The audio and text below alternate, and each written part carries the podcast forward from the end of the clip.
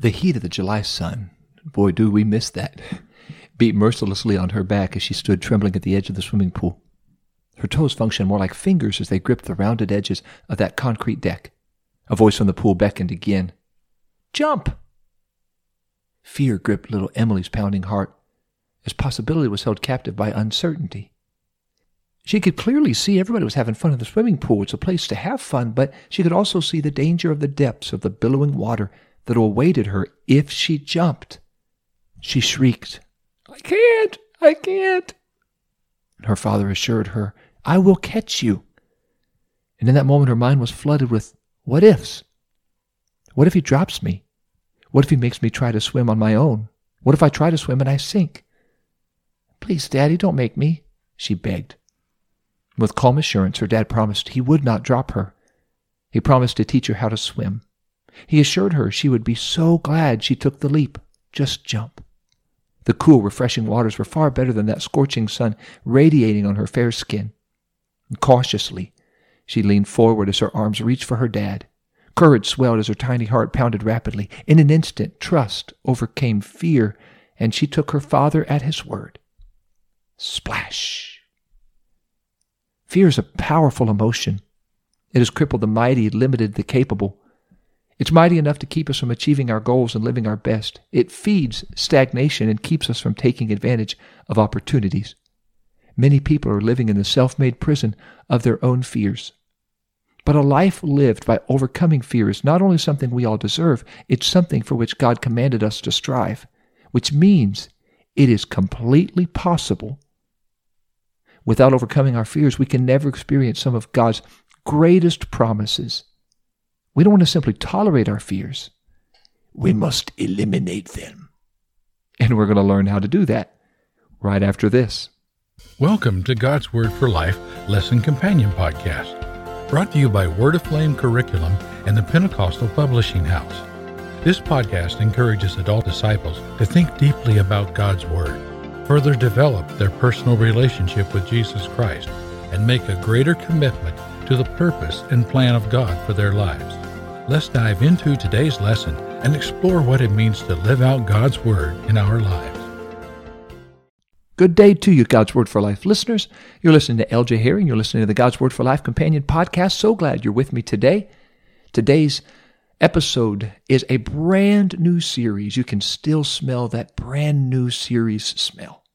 And it is entitled Victory Through Faith. And this episode is called the 12 spies. It stems from a verse in Numbers, chapter 13, verse 30, where it reads, And Caleb stilled the people before Moses and said, Let us go up at once and possess it, for we are well able to overcome it. Of course, he was talking about the promised land. It's a dramatic story. Moses led the children of Israel out of Egyptian captivity. They miraculously crossed the wet Red Sea on dry ground. It's one of Scripture's most amazing stories.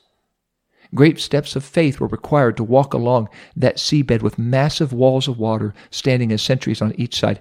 I wonder what the fish thought as they came on their daily commute, came to that wall of water and thought, wait a minute, there was water here yesterday. And what are all these people doing in our house?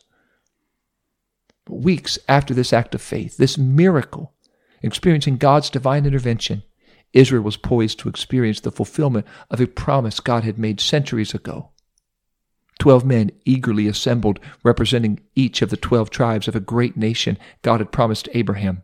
In Numbers 13, God commissioned them Send thou men that they may search the land of Canaan, which I give unto the children of Israel. The energy level must have been palpable. It must have been through the roof as the joyful masses from each tribe assembled their leaders. Hundreds of years earlier, God had challenged Abraham to trust him forsake the comforts of his homeland and familiar and family, and set out for a land God would show him.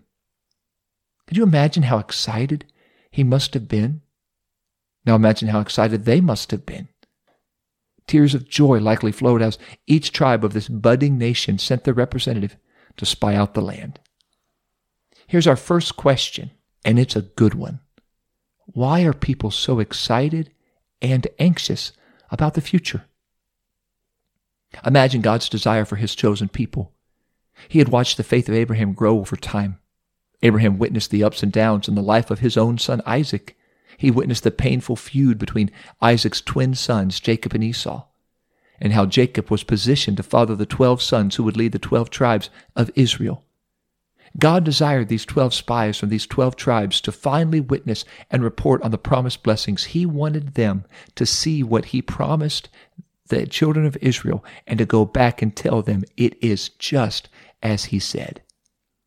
It took a long time to build the foundation of that nation God had promised Abraham, but the time had finally come. God was positioning them for their promise. It was a hard and long process. It was even confusing at times. The children of promise experienced struggles along the way, most recently 400 years of Egyptian captivity, but God's timing and God's plan for them was picture perfect. Over those many years, even in those many trying times, God was preparing his people to experience the beauty of his promise. Like a loving parent, God was leading his people. Every loving parent hopes their children experience the best in life close, deep, loving relationships, spiritual discipline, healthy independence, financial security. They top the list of all those priorities. And along the way, parents share the promises or blessings and benefits to come. That's part of our job as parents, is to prepare our children to receive and manage all these blessings and benefits that come, but that includes and needs discipline and patience and lessons in gratitude. A mom and dad can understand the blessings and curses that promise rewards can bring. Give a teenager a car, and they are independent and mobile. But it's also the potential for great danger. Dating relationships, if they are approached maturely, can help a teen or a young adult wisely deciding on a life partner when the time is right. And I would say, wait till college. But that's just me. But a dating relationship without boundaries can delay a teenager's future. Life is full of opportunities and promises. Preparation to embrace them is usually as important as receiving them. So, time for our next question. How does the way our Heavenly Father prepare us for opportunities and promises compare to the way our earthly parents prepare us? What, what's similar and what's different? God has so many promises for us. He knows our nature. And God will do His best to strengthen our character, mature our faith, position our lives till we can receive His best promises. And this takes time. If you've ever read the Bible and read about promises God has made to His people, you know it takes time. Takes testing, takes experience. We must be ready and willing to claim the promises of God when He prompts us to proceed. But fear can paralyze progress even in a godly person. Just ask 10 of Israel's 12 spies. And maybe you've heard the story about Hernan Cortez. When his men arrived in Veracruz, Mexico, he yelled at them, Burn the boats! Except for he probably yelled at them, Burn the boats in Spanish. Back in 1519, they had one goal conquest. They could not retreat, would not retreat. And so Cortez ordered his men to burn the ships. It would have been easy when he saw the swords coming to get back on the ships and head back, but that was not an option. He didn't want to lead his men into the battle ahead while they thought they had any other option except victory. He understood human nature's tendency to lose courage and really want to live in the face of danger. So a retreat is an option, it's easy to go back, but when it's not, the only other option is victory. So courage has to overcome fear to press forward. Before Israel left on their journey, their 12 spies were commissioned to be of good courage. What they witnessed during that 40 day journey was amazing. It was breathtaking. The land they glimpsed was everything God promised and more. They brought back a testimony of a land that flowed with milk and honey. They came toting grapes and figs and pomegranates. But 10 of those 12 spies also came back toting a really, really bad report. They came back looking for the boats. They witnessed the promised land and God had poised them to possess it, but their hopes were drowning in the sea of fear and disbelief. They were looking for a boat, but they couldn't find one in the desert, so they looked for a trail to go back to Egypt. They were blinded by the challenges rather than motivated by the promises. As with courage, fear and disbelief can be contagious. The negative report, the Bible even calls it an evil report, and fear soon began to trickle through the once excited, motivated multitude, promise quickly overcome by fear. Here's a question why do you think people have widely differing perspectives of the same situation? Perspective is so powerful. Some people have a knack for seeing promise in every possibility, and some have a knack to see a problem in every possibility. For those, the glass is never half full, it's always half empty. They're kind of like Pooh's dear friend Eeyore. No matter how positive, Eeyore always found something negative to say. One of his classic lines was, I wish I could say yes, but I can't. In the middle of all those challenges, people lose their perspective. They get distracted by challenges. They, they just can't see what God really has for them. They miss the forest because they're so taken with the trees. They become so blinded they wish they could say yes, but they just can't. In Israel's case, 10 of the 12 spies failed to view the promised land through the lenses of God's miraculous power to keep his promise. Remember, they just saw the Red Sea part. They just ate manna from heaven. They just drank water from a rock. They can trust God. Throughout history, the people of God have experienced some of his greatest blessings because they refused to be blinded by the obstacles. David said yes to Goliath when everybody else said no because David was convinced there was a cause. Noah tackled the daunting task of building an ark, a boat, to save his family from a flood that had never happened because of rain that had never fallen, simply because he trusted God's word. The prophet Elisha prayed his servant would see through different eyes because all his servant saw was the army surrounding the city, but Elisha could see the protection and the provision of God. There were far more fighting for them than fighting against them. When we trust God, we can see through eyes of faith the battle cry of the Apostle Paul sums up the necessary stance of a child of God. If God be for us, and He is, who can be against us? Romans 8, verse 31. God loves you. He loves us.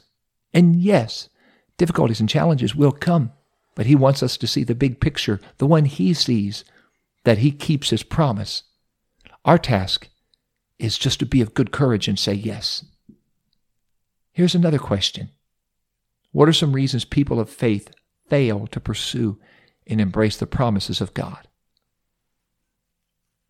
Now, let me ask you this, and I honestly have never heard of him either. You ever heard of Shammua? What about Shaphat? Or maybe the story of Igal, the son of Joseph, or Palti, the son of Raphu. I know it sounds like something from a cartoon. Or maybe you've heard of the great exploits of Gaddiel and Gaddi and Ammiel and the great feats and faith of Sethur, Nahbi, and Geuel. No? What about Joshua and Caleb? Ah, yes, ding, ding, ding, ding, ding. Most of us have heard of Joshua and Caleb, but the other guys like Shemuel and Japhat and Igal? not so much, because they were the ten faithless spies who lacked courage and were overcome by fear. Fearful, inactive people, they're rarely ever noteworthy. The courageous, those are the ones who inspire and motivate others to do great things. Joshua and Caleb were not distracted by the obstacles. They weren't afraid by the, of the giants. They weren't intimidated by the tall walls. They were motivated by the promises of God. God described Caleb as having another spirit that led him to follow God fully. Numbers 14, verse 24. And that spirit prompted Caleb to declare Israel is fully capable to take the land God promised because God promised it. Faith will always prompt action. Doubt will cripple. Faith will mobilize. Fear will paralyze. And yet faith marches forward into the promises of God. Obedience is always the action when we believe God is fully capable of fulfilling his promise. So what happened to these 10 spies? 40 years happened. 40 years happened to them and the nation of Israel because they believed the evil report rather than Joshua and Caleb's good report. It should have taken them 11 days to go to the promised land. It lasted 40 years. 40 years of wasted time, shattered dreams, unnecessary loss. 40 years of wandering and waiting and wishing and being frustrated and disappointed and even disillusioned, all because they were disobedient. Their fear, their rebellion, their disobedience led to lost promises for those who were 20 years old and older. They lost time, they lost opportunities, they lost blessings, and eventually lost their lives without ever seeing the promised land. A 15 year old would have been 55 years old before possessing the promised land. How many times have we missed out on God's best because we're limited by our own fear or disobedience? God's word is brimful of promises for those who will overcome their fears and surrender their will to His. At the very basic level, God wants everybody to be saved. 2 Peter 3 verse 9 reminds us the Lord is not willing that any should perish, but all should come to repentance. That promise of salvation is predicated on each person stepping out in faith, overcoming fear and self will, and finding a place of repentance. Beyond that new birth experience, God has promises for His people, but most of them are conditional. They require us to act in accordance to the Word of God. God responds to active faith. When we believe His Word, when we humble ourselves and show our faith and trust Him, we receive His promises. God cannot, God will not lie. God promised the devil would flee from us if we submit ourselves to God and resist the devil, James 4, verse 7. God promised our basic needs will be met if we seek first the kingdom of God and his righteousness, Matthew 6, verse 33. God promised we will receive wisdom if we would just ask him, James 1, verse 5. God promised we can do all things, not in our own strength, but through Christ who strengthens us, Philippians 4, verse 13. That list is long and it gets longer and longer and longer the more you read the Word of God. Many blessed promises of God apply to us, but they require us to have active faith to possess them. One more question. What are some other examples of these conditional promises of God? Let's stay the course. Israel would have arrived in the promised land in about 11 days, and instead that 11 day trip stretched into a 40 year sojourn. And we look at them and we say, can't believe you guys, but what about us? Have we ever been guilty of the same offense? How many times could we have gotten through things much quicker, but because of our obstinance and our disobedience and our fear, we end up just prolonging the situation? Maybe we ask for forgiveness for some transgression, but we maintain our pride and become further estranged in a relationship. In this way, we forfeit the promised land of reconciliation. Let's move forward in courage and faith and possess what Jesus has promised. Okay, we wrap this up. On September 17, 1935, at 10 a.m., a child was stillborn. He had been revived, but he was rushed to the hospital with severe brain damage. The doctor's prognosis was very dim. He predicted this baby boy would not survive 24 hours. The doctor advised the family to pray for him to experience a merciful death, because if he lived, he would never walk, never talk, never see. And that's all if he even lived.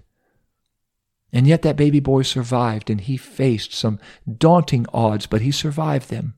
And his life story is riveting. He was always seemingly a step behind. Other children were learning to walk, and he was just learning to crawl. Others were running, he was stumbling. His parents spent countless hours working with him, determined to give him as normal of a life as possible. And after his first day of riding a bike, he was scraped up, he was bruised, he was black and blue and green. He leaned the bike up and he declared as only he could declare. And maybe you even heard him say it. And I, I, I want to say it in the way he would have said it, not to imitate him, but just to remind you of who he was and how he said it. He leaned the bike up he stared at it and he declared, You had your day, but tomorrow is mine. I will break you. Tomorrow I'll ride you. If I die right before I die, I'm going to ride you. His name was Alan Oggs Sr and he learned to ride that bike. In spite of his limited physical abilities, he went on to marry, he went on to have children, and he was a wildly successful evangelist in the United Pentecostal Church International. If you want to read his story, you can. It's in his inspirational autobiography, You Gotta Have the Want to. Many would have seen a life of obstacles and roadblocks, but Brother Oggs saw challenges to overcome and a way to show the greatness of God. He often used his disabilities and challenges to his advantage. He traveled the world preaching. He challenged people to be overcomers. He compared his physical challenges and his mindset of overcoming them to how all of us should tackle life's obstacles. And he declared his life's motto, which is the self same as the title of his autobiography You Gotta Have the Want to. Whatever we face in our lives, we must never forget the promises and possibilities we have in Jesus Christ. It doesn't matter what obstacles life or the devil throws our way. We must strive to see life through God's eyes. We must believe what God has promised, He will perform through His strength. God's power, coupled with our want to faith, can usher us into a life pursuit to claim the amazing promises in God's holy word.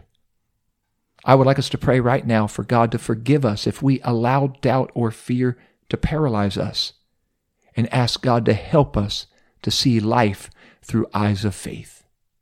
Lord Jesus, I believe you. Every promise you have made to us, you will keep. You will perform exactly what you have promised. I am fully persuaded, just as Abraham was, that you will perform what you promised. I pray today, forgive us if we've ever doubted, if we have ever been fearful, if we have ever allowed fear to overcome faith. Please forgive us. Help us to see life through eyes of faith. Help us to possess every promise you have for us, to trust you that you will keep your word in your time according to your will. You will never fail us, never let us down. I pray this today. Help us to have victory through faith in the name of Jesus Christ. Amen. Thank you so much, God's Word for Life listeners. I pray this has been an inspiration and a blessing to you. Subscribe, share, Click the like button, the follow, the, the bell button, however you need to, to make sure you don't miss another episode of God's Word for Life and then share it with others so they don't miss an episode, especially those who need to hear this about seeing life through eyes of faith. Head over to PentecostalPublishing.com. We have some outstanding resources Bibles, Bible studies, books, music, you name it, it's there. PentecostalPublishing.com. Speaking of seeing things through eyes of faith and possibility and fear and all of that, at the end of 2022, I felt God dealing with me about transition. And an open door has come to my family and me for me to be the director of curriculum for the Pentecostal Resources Group at our world headquarters near St. Louis, Missouri. And so, after prayer and godly counsel and fasting and asking God for His will and direction, I feel perfect peace to accept that role. And my family and I will be moving very soon, starting in that role very soon. And that will include this God's Word for Life podcast. And hopefully, we'll be able to get some social media and things that will accompany this podcast so we can interact with each other a little bit more. Some of these questions we're asking and have some discussion and help each other in our devotion. But I did want to mention to you that that change is coming. And so hopefully I can be a little more of a blessing being full time there with this God's Word for Life ministry and be there for you. If you've got questions either about the podcast or the curriculum, I can do my best to help you in that regard. So that's all coming new this year. I look forward to serving in that role, serving the, the Lord Jesus Christ and serving you as you feed sheep and as you yourself are fed by the Word of God. Next week, we continue this new series, Victory Through Faith, and our lesson is Crossing the Jordan. Of course, we're following this story from the story in the life of Joshua. And I'm looking forward to sharing that story with you next week. And always look forward to learning and living out God's Word for life. Thank you for listening to God's Word for Life Lesson Companion Podcast, where together we explore what it means to live out God's Word in our lives. If you haven't yet, make sure to subscribe to this podcast. And if you are looking for other Bible study tools and resources to encourage you in your walk with God, Visit us today at PentecostalPublishing.com.